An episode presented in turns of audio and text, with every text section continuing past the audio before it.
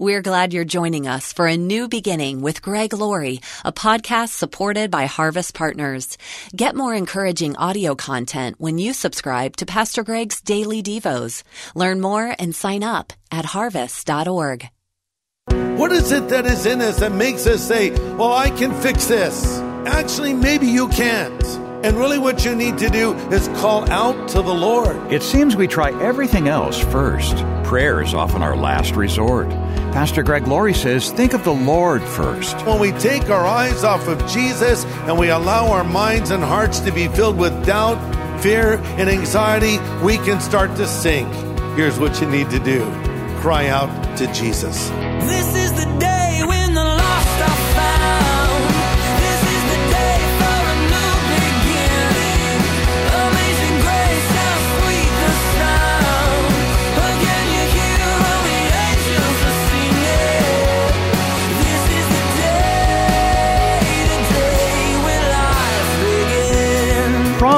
often bring worry and fear. And fear and worry make it difficult to solve problems. And that causes more fear and worry. Many of us have been caught in a downward spiral like that. But often, when we get to the end of ourselves, we get to the beginning of God. Today on A New Beginning, Pastor Greg Laurie points out that the Lord is ready to help, but He waits for our invitation. What is it that has you backed into a corner today? Help is on the way from the book of Romans.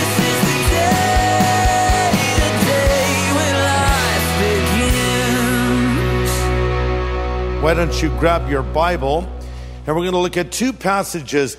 Uh, one is John chapter 14, and the other one is Matthew chapter 14. So, John chapter 14, a very familiar passage, one that I really love. Uh, Jesus says, Let not your heart be troubled. You believe in God, believe also in me. In my Father's house are many mansions. If it were not so, I would have told you, I go to prepare a place for you. And if I go and prepare a place for you, I will come again and receive you to myself. That where I am, you know. And you may be there also. And where I go, you know, and the way you know. We'll stop there. The word that Jesus uses here for troubled is a picturesque word. It means don't let your heart shudder. You ever had your heart shudder? Just really bad news. Something that just was a shock to your nervous system. He says, don't let your heart shudder. One day Jesus said to his disciples, let's cross over to the other side. And they got in the boat, made their way across the Sea of Galilee, which is actually a massive freshwater lake. And uh, then a huge storm came and the waves were beating against their little boat, but Jesus was asleep. They woke him up and said, Master, don't you care that we're perishing? And he arose and rebuked the wind and said to the sea, Peace be still. And the wind stopped and the water was calm. And Jesus turned to them and said, Why are you so afraid? Don't you have any faith? See, what they saw was Jesus had the power to stop nature's havoc if he chose to. When he said, peace be still. And sometimes Jesus will come into the midst of your problem and say, stop, and it stops. And other times he's just with you as you face your problem. But I look at it this way. Better to be in a storm with Jesus than anywhere else without him. If Jesus is on board my boat, then I'm okay. And by the way, Jesus said, let's cross over to the other side.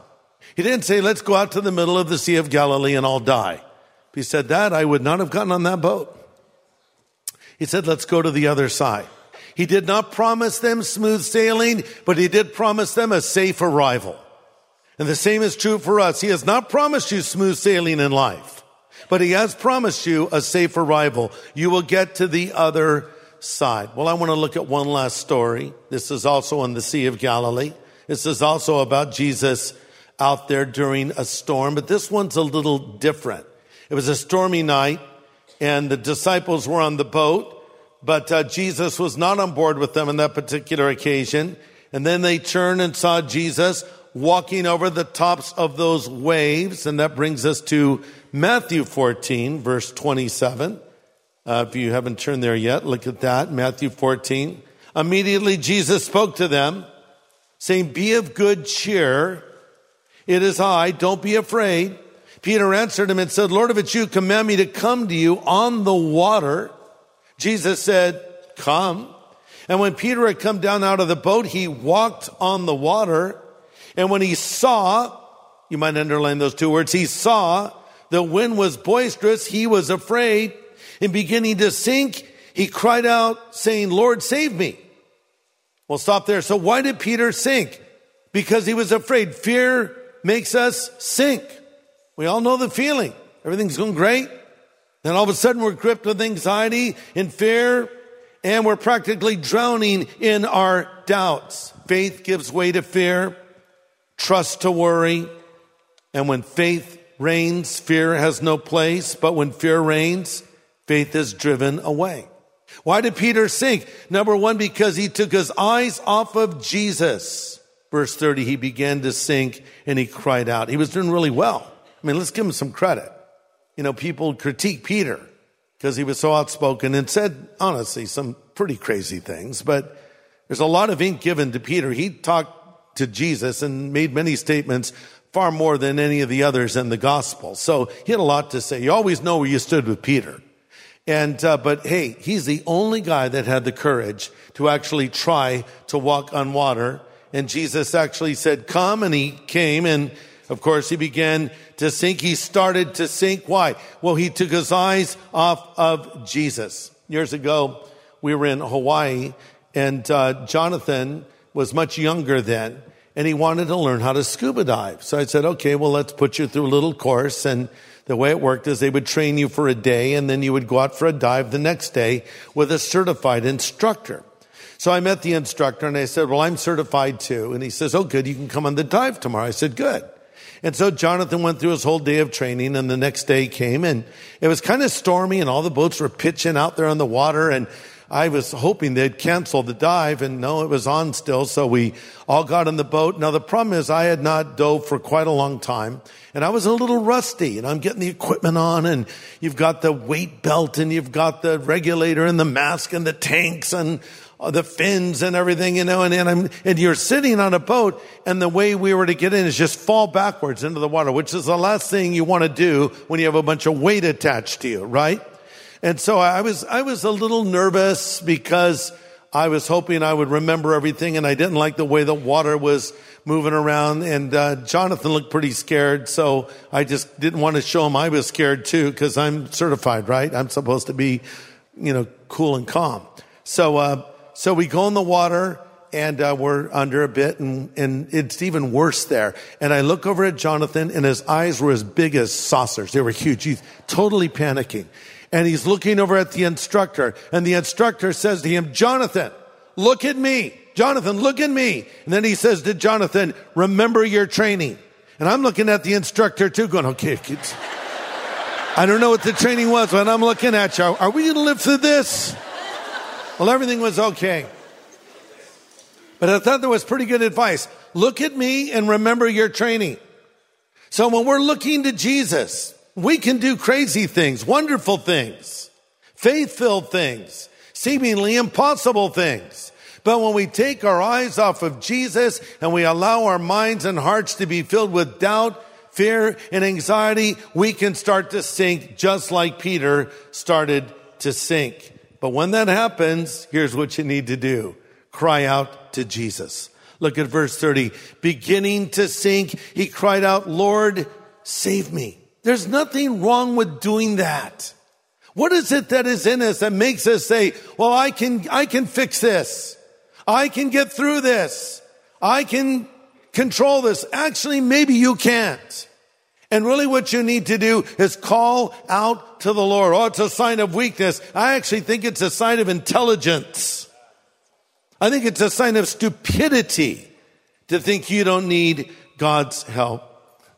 I love what Jesus said, verse 31. Immediately Jesus stretched out his hand and caught him. Peter's going down. He catches him, pulling him up, and he says, Oh, you of little faith, why did you doubt? Interesting thing, this word, these words, little faith is one word in the Greek. And there's sort of a tenderness to it. Oh, little faith. Not two words, one, one word. Oh, little faith. Almost like a nickname. Oh, little faith. Buddy, I know I named you Peter, and I know that means rock, and I know rocks sink. But hey, man, you were doing well. You were on a roll. Why did you doubt? Why did you take your eyes off of me? And then he lifts them up and they walk back to the boat. Maybe you're sinking right now. You're filled with fear and anxiety and worry, and you feel defeated. Maybe you're in the grip of some addiction. You say, Oh, I can handle it. I've handled this before, and then you've fallen. You know, you've fallen off the wagon and you're back in that same state again. You never thought you'd be there again, but there you are. And you're wondering, can I ever get out of this again? I feel like I'm sinking it. It's the worst it's ever been. Or maybe there's somebody that has a marriage that's unraveling. You think, I don't think there's any hope for my marriage. Or there's somebody else that's dealing with some other problem, but you need to call out to the Lord. And remember that God is in control of your life. Pastor Greg Laurie will have the second half of his message in just a moment. Hey, everybody, Greg Laurie here, and I want to personally invite you to the Harvest Ministries Israel Tour. April 9 to 19, 2024. Listen, this is your chance to walk in the steps of Jesus, literally in what we call the Holy Land. Learn more at israel.harvest.org. Shalom. Well, we're getting some good insight today from Pastor Greg on living a worry free life from a study called God's Answer to Fear, Anxiety, and Worry, Part 1. Let's continue. Romans 8:28 says for we know that all things work together for good to those that love God and are called according to his purpose. Verse 29 for whom he foreknew he also did predestine to be conformed into the image of his own dear son. So here's how it works. Something bad happens and we quote Romans 8:28. Well, all things work together for good. So no matter how bad it is, it's going to be good. That's not what the verse says. It says all things work together for good. It doesn't even say that God makes all things good because some things are bad. If you lose a loved one, that's bad. That's sad. That's hard. Well, it'll work together for good. No, God will bring good despite this tremendous loss. There's other hardships you maybe have faced and don't try to think that everything has to become good.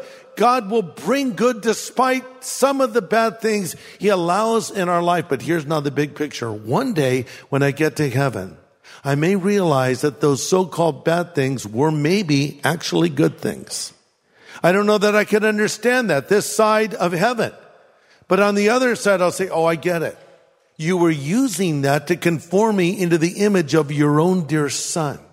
You were using that to prepare me for something still in my future and actually my loved one that died. And I felt so bad about that. They were in pure bliss and happiness, but I was suffering because I missed them. But now I see that you even had a purpose in that. There's a lot of mysteries. We're not going to figure out this side of heaven. So we just need to trust him until that day. But whatever you're going through can be turned around. I read an illustration used by Chuck Swindoll in a book that he wrote about a man that was shipwrecked on an uninhabited island.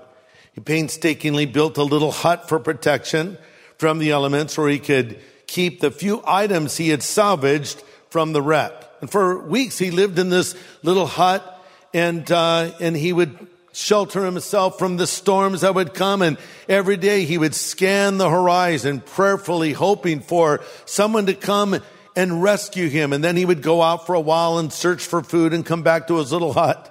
And one day while he was out searching for food, he came back and was horrified to find his little hut where his few possessions were was in flames. Now everything that he had was completely gone. He could not believe his bad fortune. And he fell asleep that night thinking how badly things had gone. Why would this happen? And then he awoke to the sound of someone's voice and it was the captain of a boat had just arrived and he said, we saw your smoke signal and we came to rescue you. So sometimes what we think is the worst disaster is a smoke signal leading to our deliverance. The worst case scenario can actually be exactly what the Lord has ordered for your life. There's one final movement in this story, and I'll close.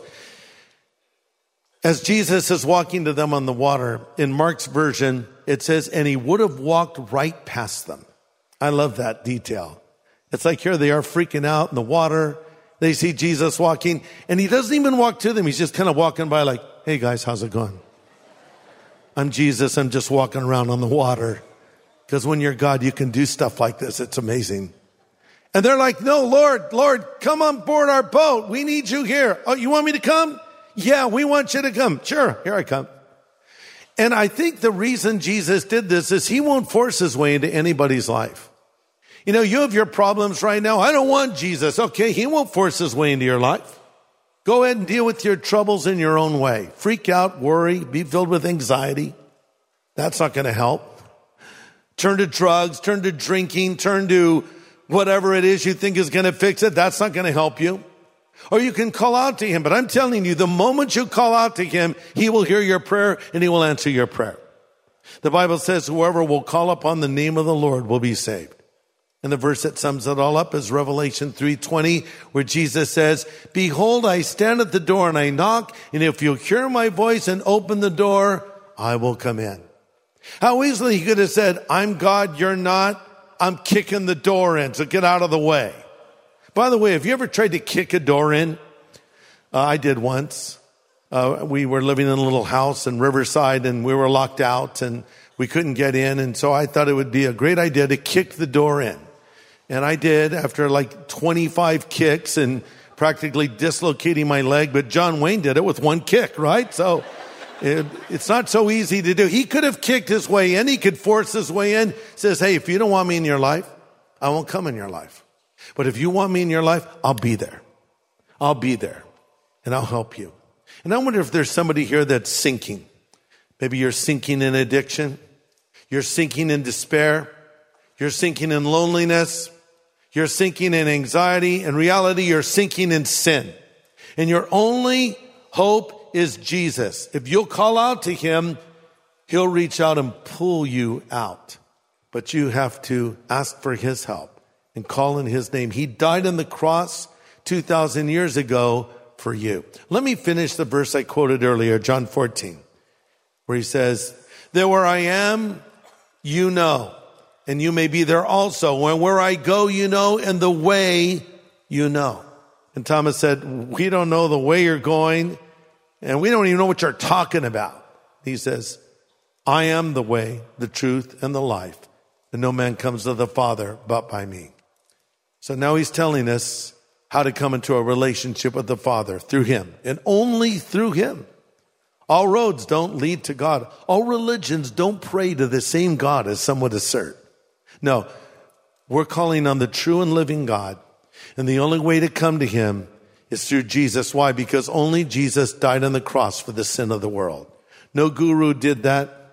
No prophet, so called, did that. No other leader did that. But Jesus died for us and then he rose again from the dead and he's alive and he's with us here right now. And he'll come into your life and forgive you of your sin, but you must ask him to. In a moment, we're going to pray and I'm going to extend an opportunity for you to believe in Jesus, an opportunity for you to ask him to come into your life. If you've not done that yet, why don't you do it right now? Let's all pray together. Father, thank you for loving us so much that you sent Jesus to die on the cross in our place. Lord Jesus, thank you for coming and laying your life down and then rising again from the dead. Thank you that you're here ready to forgive sins for those that would call on you. Help those that need you to reach out to you now. In Jesus' name I pray. Amen.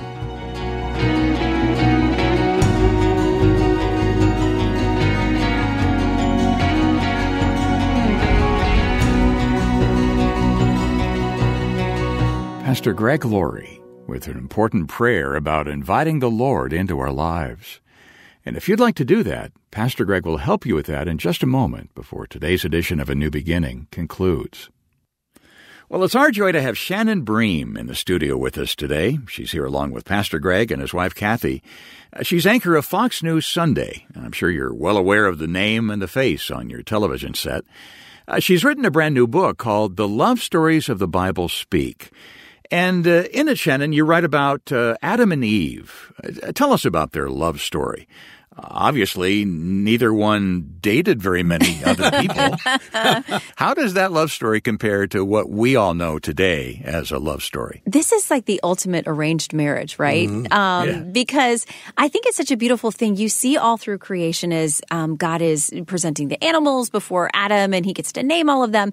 He keeps saying, It is good. I created day and night. It is good. All of the things that happened, but it was. It wasn't until you have Adam in there that he noticed something wasn't good, that there was no match for Adam. There was no one. So he actually works um, from Adam's body to create this helper.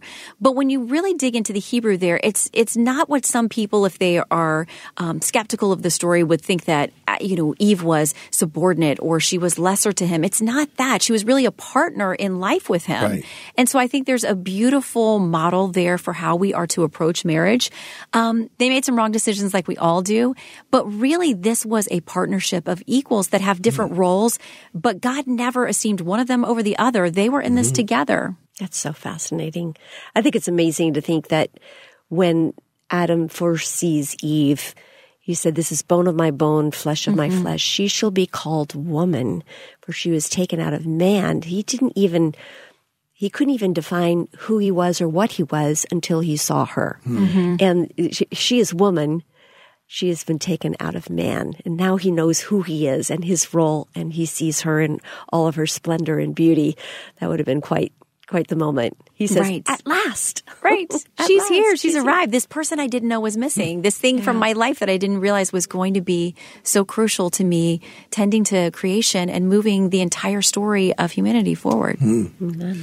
So these are some of the things that Shannon writes about in a brand new book that we're offering to you this month for your gift of any size. And the title of Shannon Bream's new book is The Love Stories of the Bible Speak, subtitled Biblical Lessons of Romance, Friendship, and Faith. And we're offering it to you this month for your gift of any size. Yeah, that's right. It's always our desire to undergird your Christian growth by putting significant resources into your hands.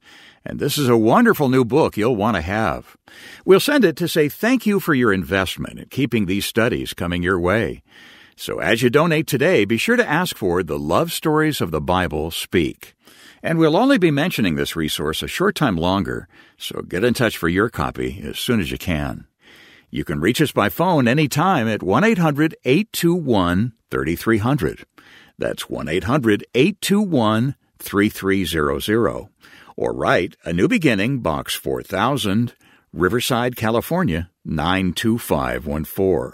Or go online to harvest.org. Well, Pastor Greg, you wrapped up your message today by talking about eternity. Yeah. How can someone listening know that they're going to heaven? Well, that's a great question. And I guess, let me take it a step further. I know that is the most important question you can ask. How can a person know they're going to heaven? Let me say at the outset, I believe I'm going to heaven. In fact, I'll take it a step further. I know I'm going to heaven. You say, Greg, isn't that kind of arrogant? Not really. Because I know this because God has made a promise to me and I've believed that promise. The Bible says, we write these things to you that believe on the name of the Son of God that you may know that you have eternal life. I've believed on the name of the Son of God. Thus I know I'll go to heaven when I die. Here's my question to you. Do you believe on the name of the Son of God? Is there any more important issue than that? I can't think of one. So I'd like to lead you in a simple prayer. And this is a prayer where you will be asking Jesus to forgive you of your sin and you'll be asking him to be your own savior, friend, Lord. It's a prayer only you can pray. Pray these words if you would. Lord Jesus, I know I am a sinner, but I know that you are the savior who died on the cross for my sin and rose from the dead. Jesus, come into my life. I want to believe in you. I want to follow you. I want this relationship with you. Thank you for dying on the cross for my sin and rising again from the dead. And I thank you that you've heard this prayer. And I believe you've come into my life. In Jesus' name I pray. Amen. I want to help you grow in your faith. I want to help you grow spiritually. So I have a free gift for you. It's called the New Believers Growth Packet. What's in it? No, not a bag of seeds to plant in your backyard. I guess it's sort of a form of a bag of seeds because I want to sow some spiritual seed in your life to help you develop as a follower of Christ. So I'm going to send you a copy of the New Testament in the New Living Translation, but it's a special edition. It's called the New Believer's Bible. And it's filled with notes that I wrote that will encourage you in this new commitment or recommitment you've made to Christ. And there's some other materials in the New Believers packet as well. So order your copy today. And I'm so glad I had this privilege today to lead you in that prayer. God bless you. You've made the right decision, the decision to follow Jesus Christ. Yeah, that's right. And here's how to get that new believers packet. You can call us at 1 800 821 3300. That's a 24 7 phone number, 1 800 821 3300. Or drop us a note at a new beginning, Box 4000, Riverside, California 92514. Or go online to harvest.org and click the words Know God. Well, next time, Pastor Greg has more in depth insights on how the Lord enables us to live a life free from fear, anxiety, and worry. Join us here on A New Beginning with pastor and Bible teacher Greg Laurie.